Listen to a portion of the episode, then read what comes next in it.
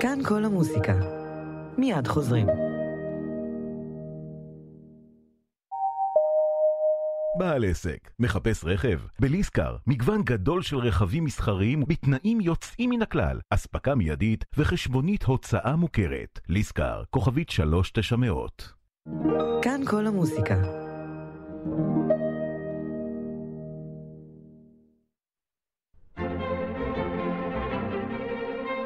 מגזין כאן כל המוסיקה.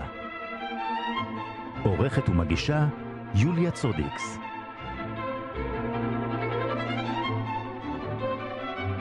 ערב טוב לכם, מאזיני כאן כל המוזיקה, את התוכנית מגזין, עורכת ומגישה יוליה צודקס, בהפקה אמיר ארניה.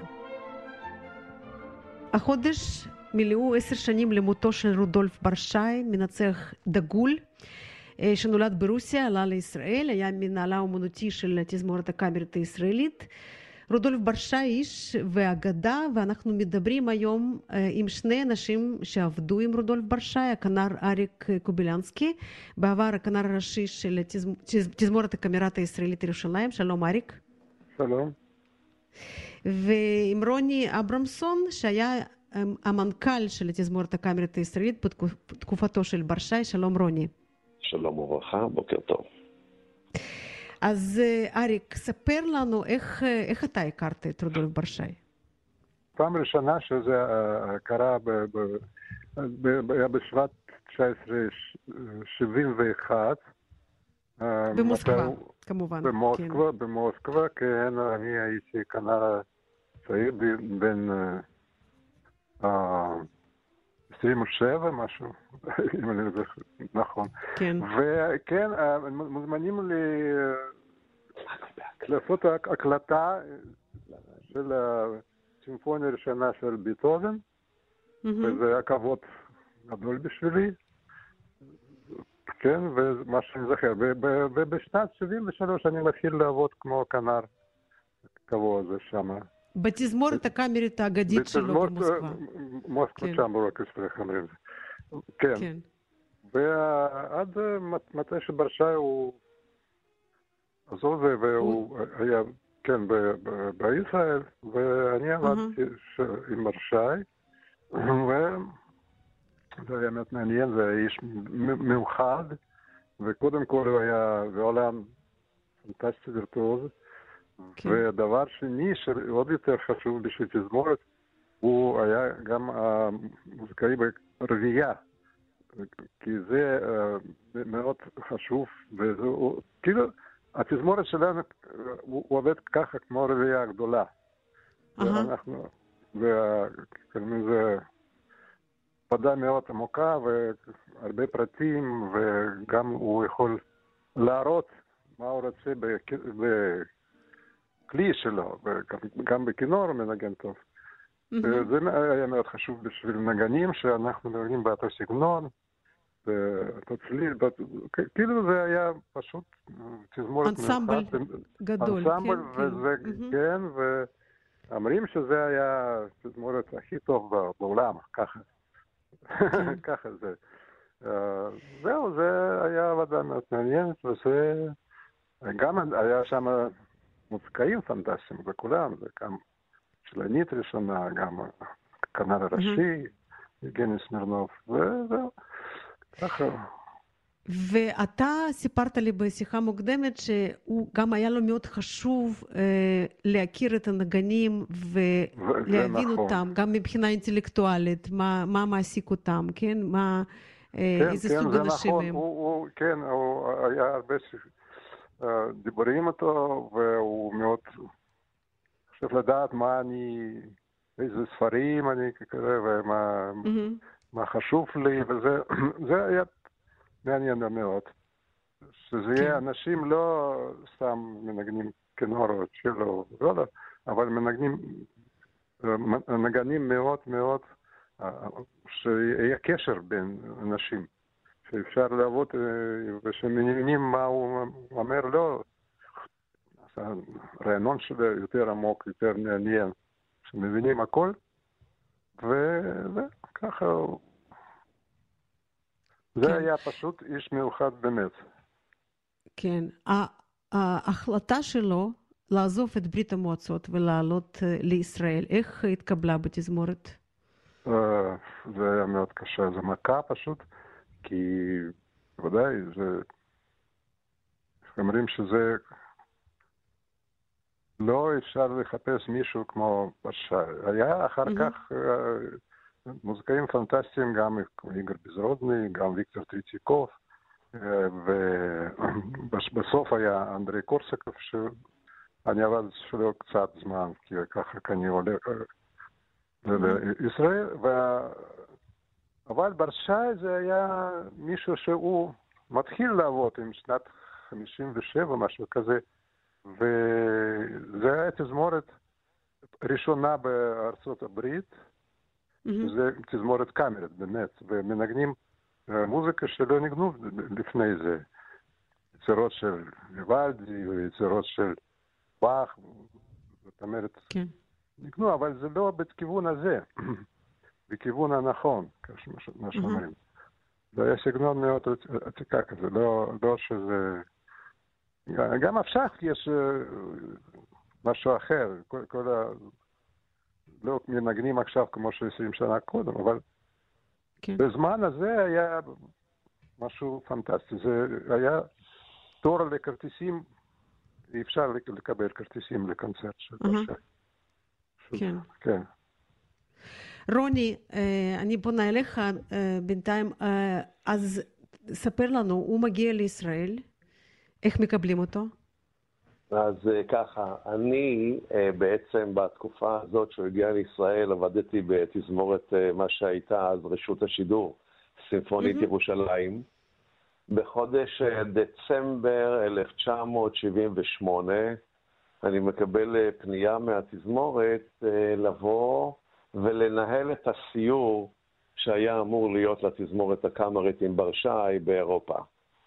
מה הסיבה שהזעיקו אותי? הוא העמיד אה, אולטימטום להנהלה הציבורית שהוא רוצה לצאת לסיור עם מנהל אחר במקום אה, מנהלת אה, שבעצם זאת שהיו לה הרבה זכויות בייסודה של התזמורת, הגברת רות שחר. אה, אני אולי קצת אפרט כדי להסביר את המהות ואת האופי ואת המיוחדות של רודולף ברשי. אה, בכמה דוגמאות שימחישו את האישיות של האדם וההסתגלות שלו בארץ שלא הייתה פשוטה. אז אה, כמובן שאני ניהלתי משא ומתן ורציתי להכיר את התזמורת ובאתי לחזרה ראשונה במוזיאון תל אביב, אני מגיע לאולם, אני יושב באולם ורואה את הדרך שבה הוא מנהל את החזרה. קודם כל, המיתרים מנגלים באך בעמידה. כולם עומדים. אה, אחרי כמה דקות הוא לוקח נגן שמנגן אה, כינור ראשון, אומר לו, אתה עובר לכינור שני, זה שבכינור שני עובר לכינור ראשון.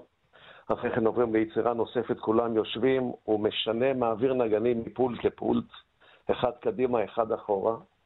דבר שכמו שאתם יודעים היום בתזמורות המערביות, אה, להעביר נגן מקום מפולט אחד לפולט שני, או אפילו מימין לשמאל או משמאל לימין, זה לא דבר שנעשה כל יום. כך שזה היה המפגש הראשון שלי עם, עם אה, רודולף ברשי, שבעצם הוא מנהל את התזמורת ואת החזרה, אה, אני לא רוצה להגיד דיקטטור, אבל אה, עם סמכותיות שאין עליה חולק. כן. מגיע שעת הסיום, נניח זה היה בשעה אחת, הוא לא מסיים, והנגנים לא פוצעים הגה. ממשיכים עד אחד ורבע, אחד וחצי, אף אחד לא, לא מקים קול. זאת אומרת, זו הייתה בשבילי הפתעה, כי כמו שאתם בטח יודעים, אה, שעת הסשן, ברגע שיש שעת סיום, נקודה, הנגנים קמים והולכים.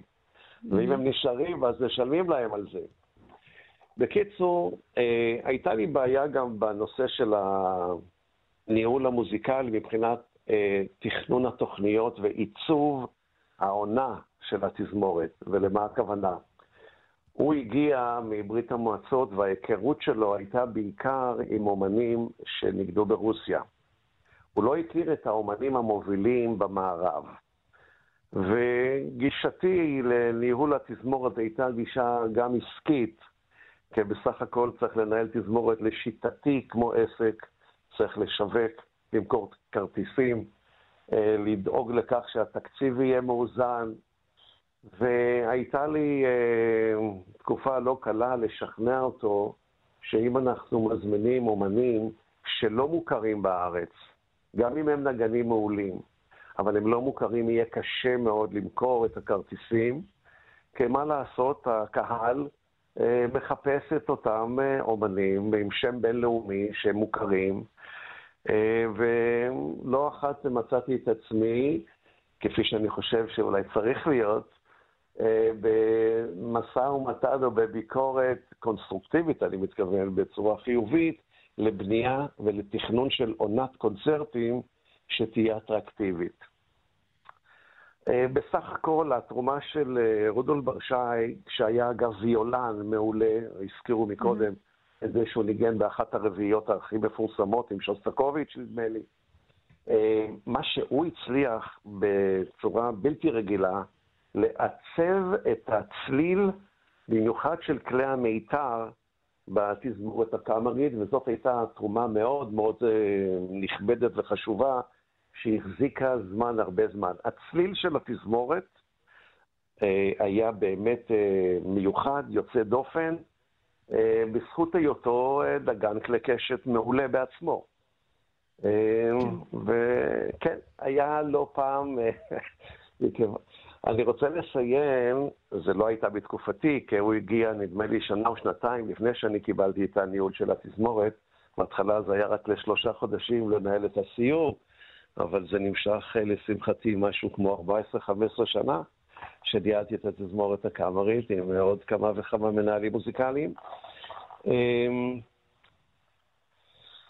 אה, התקופה לא הייתה פשוטה, ואני זוכר שכשניהלו את המשא ומתן איתו להגעתו ארצה, אגב, בזכותו של אייזיק שטרן, באותם ימים, אולי אנשים לא יודעים, אה, התנהל משא ומתן בין אה, ראשי משרד החינוך, אה, בזמנו הגברת לאה פורט, זיכרונה לברכה, להבאתו לתזמורת הקאמרית הישראלית כמנהל מוזיקלי לא אחר מאשר פנחס צוקרמן. Mm-hmm. פנחס צוקרמן היה בשנות ה-20 שלו, והשמועה שהנה מצליחים להביא את ברשי, הביאה לידי זה שהפסיקו את המשא ומתן עם פינקי, שלא שכח מזה שנים רבות mm-hmm. ולא הסכים להגיע כאור, mm-hmm. כאורח לתזמורת הקאמרית הישראלית. Uh, טוב, בדיעבד, uh, כמובן שהתקופה של רודולף ברשי עיצבה בצורה מאוד רצינית את התזמורת הקאמרית הישראלית, במיוחד מבחינת הצליל, כמו שאמרתי, של המיתרים. והייתה חוויה פשוט לעבוד איתו, הספקתי, אני חושב, איזה שלוש-ארבע שנים. אני, אמ, לצערי, העובדה שהוא הגיע לישראל בכל תרועה רמה, והעמידו לרשותו גם דירה, ובאמת אה, נתנו לו כבוד מלכים, אבל אמ, הוא שם עינו גם על העולם. זאת אומרת, הוא היה מאוד אה, נלהב לקבל הזמנות לנצח על תזמורות אה, שונות באירופה, פריז, למשל, אני זוכר, ולצערי, לא פעם ולא פעמיים היו מקרים שהוא אה, ביטל את הגעתו ארצה בגלל הזמנות שהיו לו לתזמורות אחרות בחוץ לארץ, כך שזה נשמע באמת לא הכי הכי סימפטי בלשון המעטה, אבל הוא לא אחת העדיף לנהל ולנצח על תזמורות בחו"ל, וישראל לא הייתה תמיד במקום הראשון, למרות קבלת הפנים המאוד מכובדת שהייתה לו. Uh-huh. ולכן גם סיום עבודתו עם התזמורת הקאמרית הישראלית לא היה פשוט, ולא היה כל כך אה, נעים אפילו, הייתי אומר. הוא עזב אז, את ישראל מאוכזב? הוא, הוא שפשוט המשיך... כן. אני, כן, אתם רוצים באמת לרדת, כי לא, זה לא מהדברים המאוד uh, חיוביים. הבנתי. אבל כן. אני זוכר שבישיבת הנהלה, כשהוא ביטל פעם נוספת את הגעתו לארץ, בגלל שהוא ניצח אה, על התזמורת שהזכרתי את פריז, אה, אז אה, אני מצאתי לנכון להגיד לו שאם הוא לא מגיע למחרת היום לנהל את הסדרת קונצרטים שהייתה מתוכננת לו, אז אני חושב שאין טעם שהוא יגיע בכלל. Mm-hmm. זה סיום מאוד אכזרי, הייתי אומר במרכאות, אבל כן. הוא היה בעצם אשם בעניין הזה שעבודתו בתזמורת כמנהל מוזיקלי הופסקה. אבל כאמור, נחזור לדברים היפים ולזכויות שהיו כן. לו. היו לו זכויות רבות. אני בקשר גם עם הבן שלו, שעכשיו uh, uh, מקים איזושהי תחרות או פסטיבל על שמו, וכמובן שאני אשמח לסייע ולעזור, כי בסך הכל, כמו שאמרתי, הייתה לו תרומה מאוד חשובה. כן, ברור. אריק, אה, אני חוזרת אליך. אה, כן. אתה כמוזיקאי, אתה יכול אה, להגיד לנו מה, אה, מה היה גדול אצל רודולף ברשי? למה הוא היה באמת מנצח מיוחד, חוץ, מ, חוץ מהדברים שכבר אמרת? מה היה בניצוח שלו שמשך גם את, ה, את הקהל, וגם שאתם אה, כאילו אהבתם ב- בעבודה איתו? אוקיי, זו שאלה לא פשוטה. אבל אה, מה שאני חושב שזה קודם כל, זה היה, היה לו הרבה אנרגיה, אנרגיה שמקבלים גם קהל, גם שעובד מהמם. שלו. למשל, הוא, מתי שהוא בא בבמה, בבמה, זה, אנחנו מתחילים לנגן מיד. לא, לא שזה צריך להכין ויש זמן מתישהו ככה, מיד. פשוט מיד. אה, גם אנחנו מכוונים, לא בבמה, קודם. אנחנו אהה. כולם, כולם מכוונים אה, כלי קודם, מיתר מיתר, מאוד מדויק. מתי שאנחנו, גם רוסטרפוביץ' אמר כזה, לא מעניין לקהל מה שאתה צריך לכוון כינור, או צ'לו, לא חשוב, כלי. לא, אפשר לעשות זה קודם, זה מתחיל לנגן מיד. זה גם חשוב מאוד, שזה היה ככה. ומה אני יכול להגיד על זה? קודם כל, זה מאוד מעניין שכל המלחינים הכי חשובים ברוסיה היה. חברים שלו. גם שוסטקוביץ', גם ויינברג, גם בוריס צ'ייקובסקי, גם בונין, יש הרבה שמות, ואנחנו ניגנו מוזיקה הזו. אנחנו לא ניגנו מוזיקה, אה, מלחינים רוסים, איך אומרים,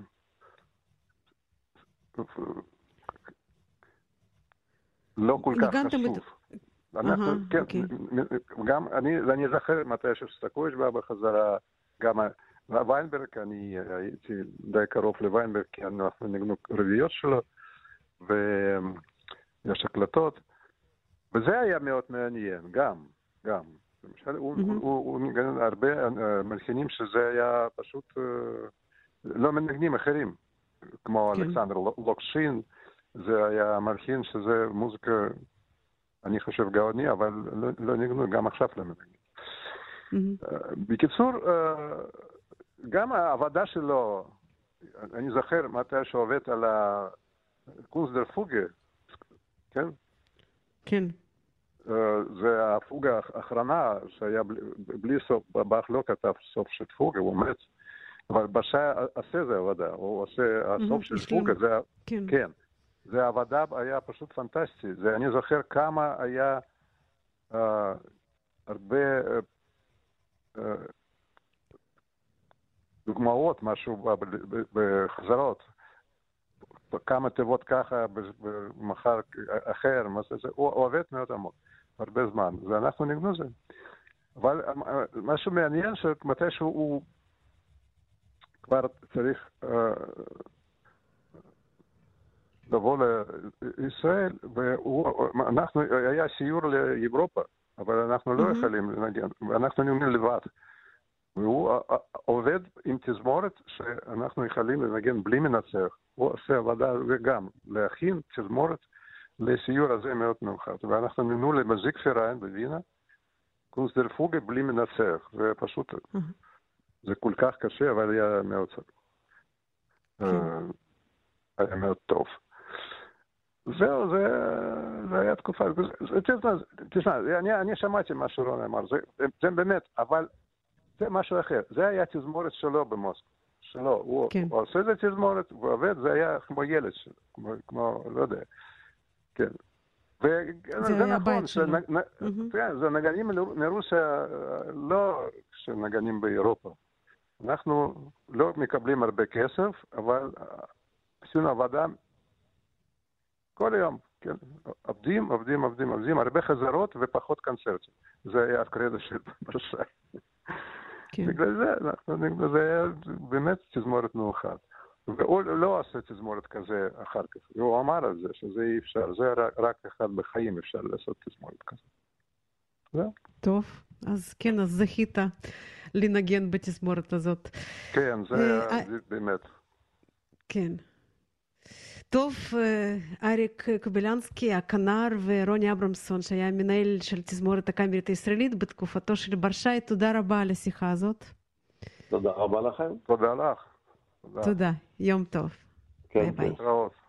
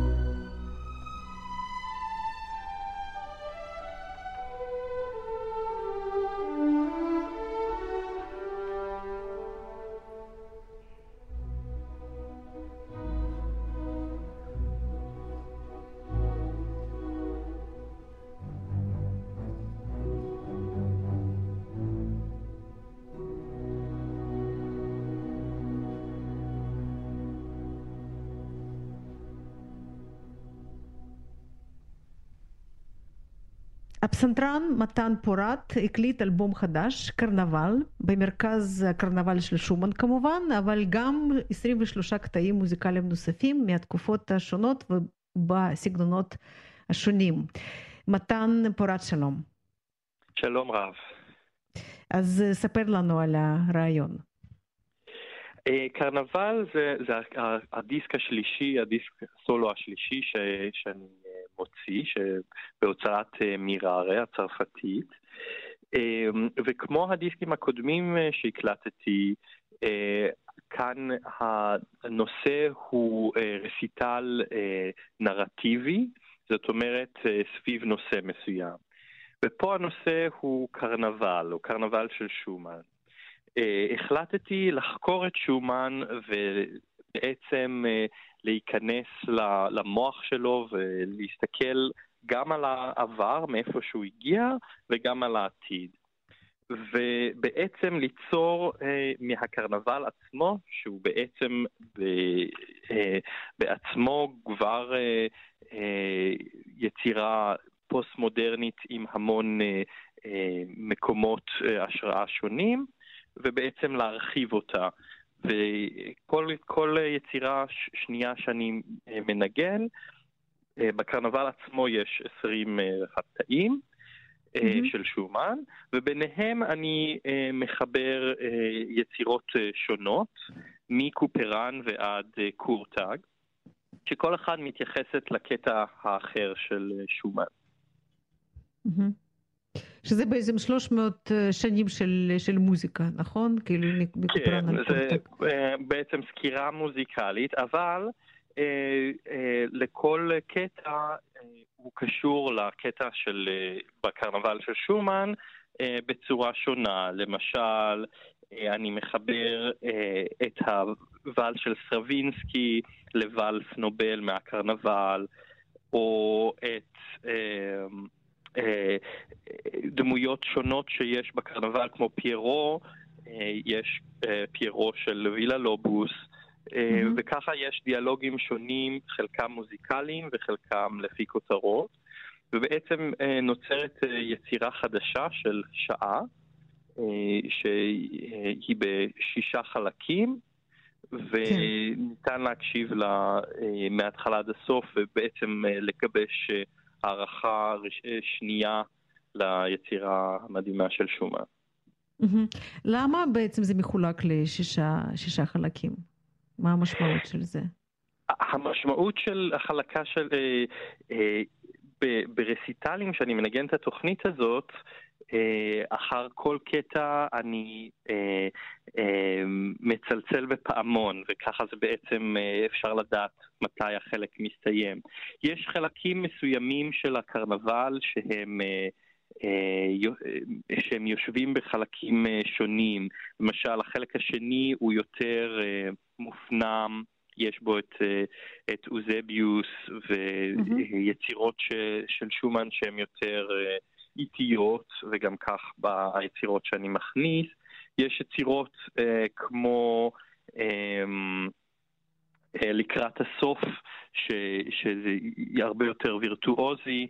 אה, כן. החלקים הם, הם לפי הקרנבל של שומן. Aha, אבל בדיסק הבנתי. בעצם אה, החלוקה היא פחות אה, משמעותית. Uh-huh. ויותר משמעותית ברסיטלים, כן? ברסיטל, כן. ויצא לך כבר לנגן את היצירה הזאת כמה, כמה וכמה כן, פעמים. כן, יצא לנגן את הרסיטל כמה פעמים, וזה בכלל מאוד מספק בשבילי לנגן את, ה, את הרסיטלים האלה, רסיטלי הנושא, מכיוון שאפשר באמת ליצור סוג של יצירה חדשה מיצירות קיימות. ואיך הקהל מגיב? מאוד מאוד מאוד בהתלהבות. אנשים מאוד, בגלל שהקרנבל של שומן היא אחת מיצירות התווך של, של כל פסנתרן, ורוב הקהל מכיר אותו, mm-hmm. זה באמת מאפשר לנו להקשיב, להקשיב אליו באוזניים חדשות, כן. ולגלות דברים חדשים. ניגנת באירופה, אני מניחה, נכון? לא, לא בארץ כן, עדיין. זה עדיין לא ניגנתי בארץ, היה אמור להיות קונצרט אה, בקיץ אה, שמן. הסתם אה, בוטל. כן, בוטל, כן. אתה חושב שהקהל פה בארץ, אה, אנחנו עדיין, אנחנו מוכנים לזה, או שהקהל פה יותר שכן. שמרני? כן. אני בטוח שכן, אה, אני חושב שבעצם ה... לא, לא חובה להכיר את היצירה בשביל ליהנות מה, מהרסיטל. מהמם. כמובן שזה מאוד, אה, ההכרה של היצירה מאוד אה, עוזרת להנאה, אבל אה, אפשר להפיק חוויה גם, גם אם אתה לא מכיר את היצירה. כן, ברור. ואתה אמרת שקרנבל של שומן זה יצירה פוסט-מודרנית הראשונה. זה בעצם... היצירה- כן. כן. שומן בעצם לוקח אה, אה, אה, השראות שונות אה, גם מעולם התיאטרון אה, של הקומדיה דל ארטה, גם אה, יש לו דמויות מהחיים של עצמו, יש את אה, כן. קלרה, יש, ושופן, אה, יש כן. שופן, אה, מלחינים שהוא, שהוא הריץ, אה, יש את הדמויות שהוא יצר, אה, פלורסטן ואוזביוס, ובעצם יש אה, סוג של אה, אה, הצגה של אה, אה, אסוציאטיבית של כל חי- החיים שלו, בנוסף ל- ל- לדמויות מהקומדיה דל ארטה. ובעצם, וחשבתי שבע, שאני בעצם, מה שרציתי לעשות זה ליצור דמויות חדשות ולהכניס אותם לקרנבל גדול יותר ש, שאותו אני יוצר. אמ, וזה בעצם ההשראה של, ה, של התוכנית ושל גם ה, אה, העטיפה היא שסארג'נט פפר של הביטלס, של כל מהמם. הדמויות אה, הנוספות, ובעצם אני מרחיב ומעשיר את, ה, את הרשימה. אהה, מעניין. חוץ מקופרן וקורטאג שהזכרת כבר, מי עוד המלחינים שצורפו לקטעים של שומן? אז יש סקריאבין, סטרווינסקי, לכנמן, וילה-לובוס, קלרה שומן, באך. וברן, צ'ייקובסקי, וגם יצירות של שומן עצמו. כן, יצירות אחרות, כן, מה... כן, לא מהמחזור. יופי, אז הדיסק, אני מבינה שהוא יצא כבר, כן, האלבום יצא. הדיסק יצא וקיבל ביקורות מאוד נלהבות בעולם. כן, והוא זמין גם לרכישה בחנויות וגם בכל המדיה הדיגיטלית, אה, ב- iTunes, Spotify גם בסטרימינג וגם, כן, וגם ה- בצורה פיזית. זאת אומרת, כן. אני תמיד שואלת אה, אנשים שמוציאים אלבומים, אה, עד- עדיין יש הרבה מאוד אנשים שכן כן רוצים את הדיסק הפיזי, להחזיק אותו. בידיים, כן. ויכול להיות במקרה שזה הזה זה אפילו... גם אה, מאוד כן. עוזר, כי יש הרבה הרבה הסברים על כל הסברים. התוכנית ועל היצירות. במקרה הזה זה, זה בהחלט מאוד יפה לקבל את הדיסק כשלעצמו. כן, ברור. מתן, אנחנו נשמע עכשיו אה, כמה קטעים מתוך, מתוך האלבום, ואני מאחלת לך הצלחה, ותודה שדיברת איתנו, ואני מקווה רבה. שבקרוב אנחנו נשמע את זה גם ברסיטל, אני מקווה בצורה מאוד. פיזית. תודה כן. רבה. תודה, מתן. פורת, הפסנתרן. להתראות. Thank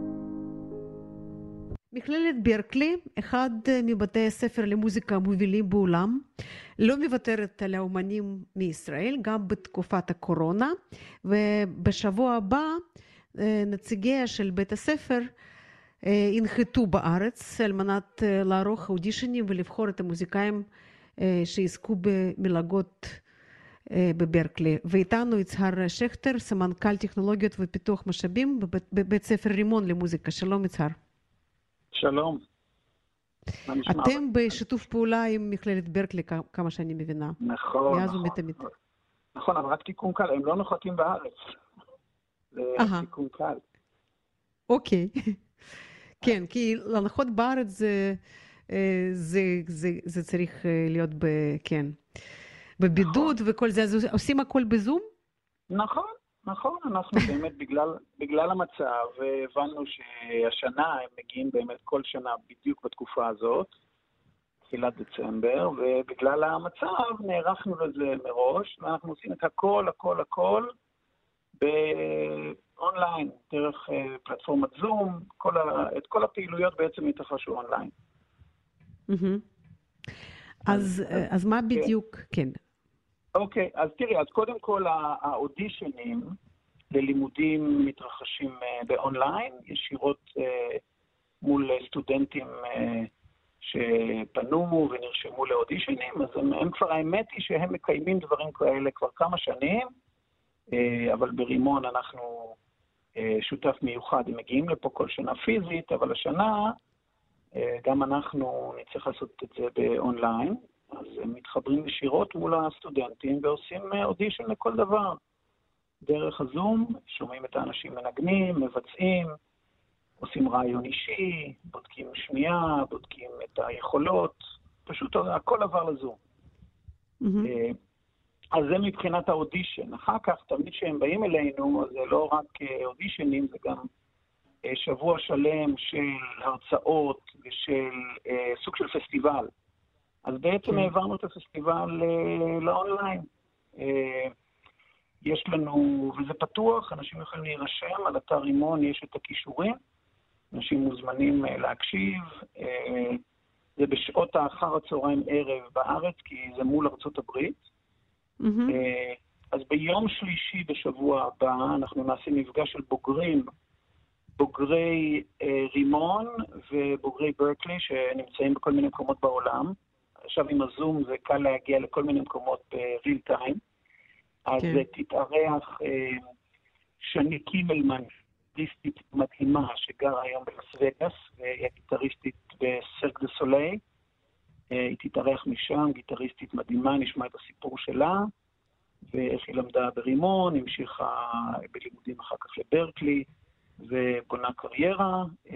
תתארח נועה ביזלי, שהיא גם כן בוגרת רימון, בוגרת ברקלי, והיא מלחינת מוזיקה לסרטים ומשחקי מחשב, שזה תחום אה, אה, שמאוד מתפתח בשנים האחרונות, אז היא תספר על הדברים שהיא עושה.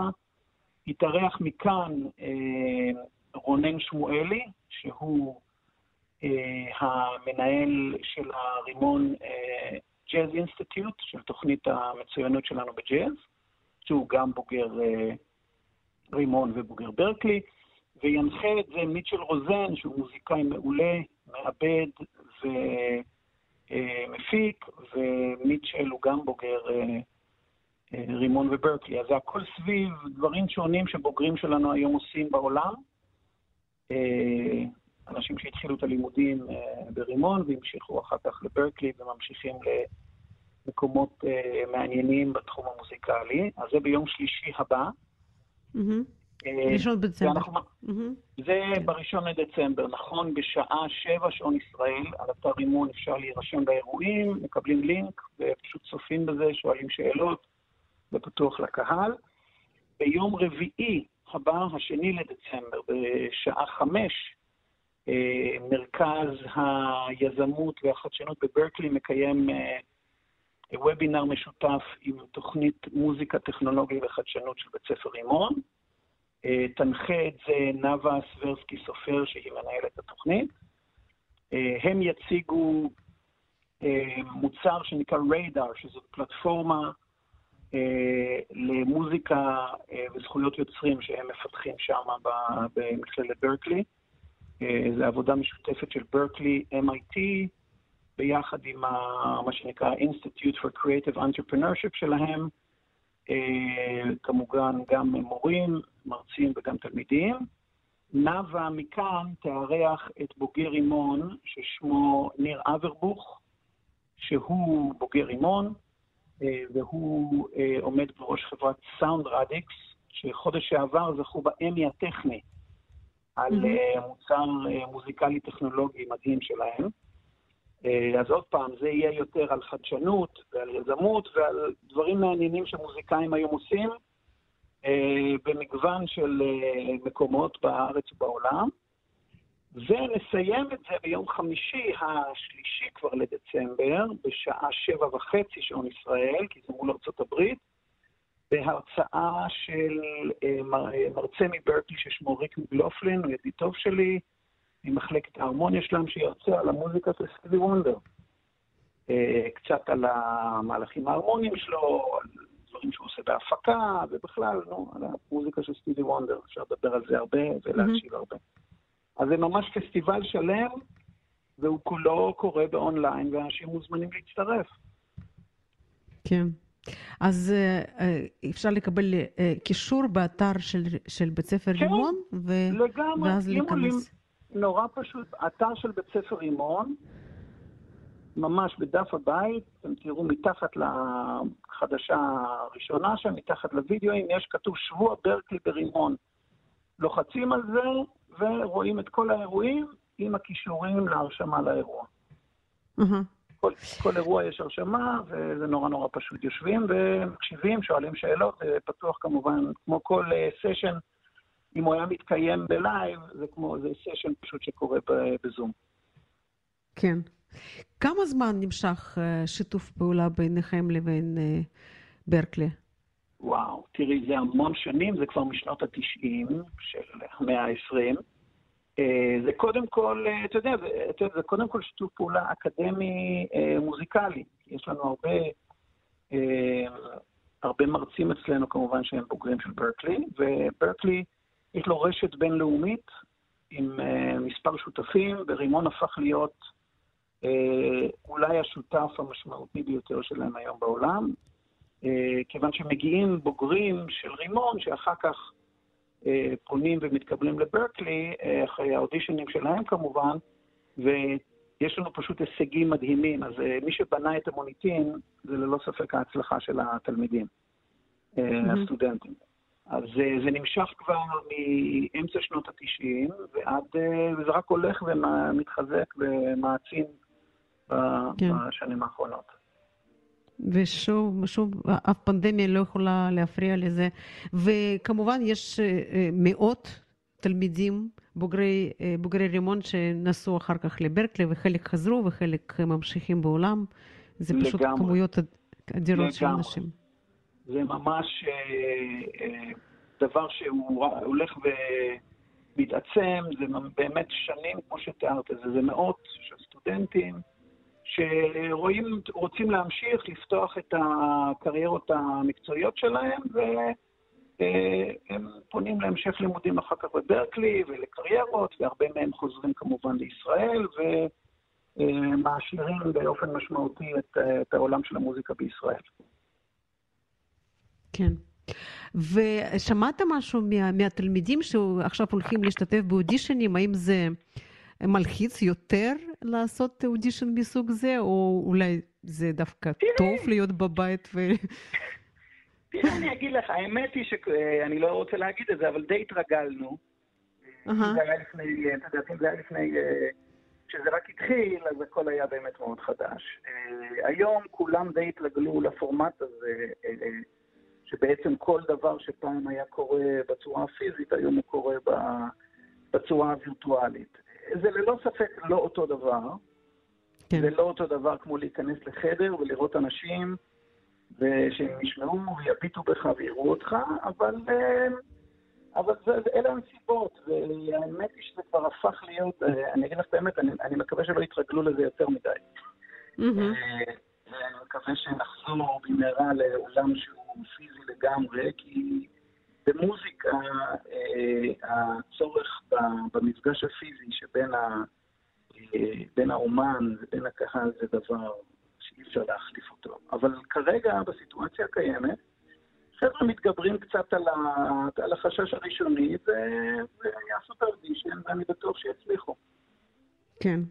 אבל מצד אה, השני, אתה אומר אה, בעצמך שעכשיו בגלל, אה, בגלל הקורונה אפשר להשיג כל בן אדם בכל חלק עולם ולהזמין אותו נכון. להשתתף בפסטיבל מסוג זה או אחר. אז אנחנו כן, לדעתך, ניקח משהו מהתקופה הזאת לעתיד?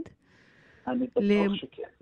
אני בטוח uh-huh. שכן. זאת אומרת, אני, אני בטוח שכל מי שתדברי איתו שנמצא בעולמות שונים, מוזיקה או כל תחום אחר, אה, התקופה הזאת, אה, אחרי שכאילו עברנו את ההתחלה שלה והבנו שהמציאות הזאת איתנו לתקופה, התחלנו להבין את, ה, את הכוח שיש בזה.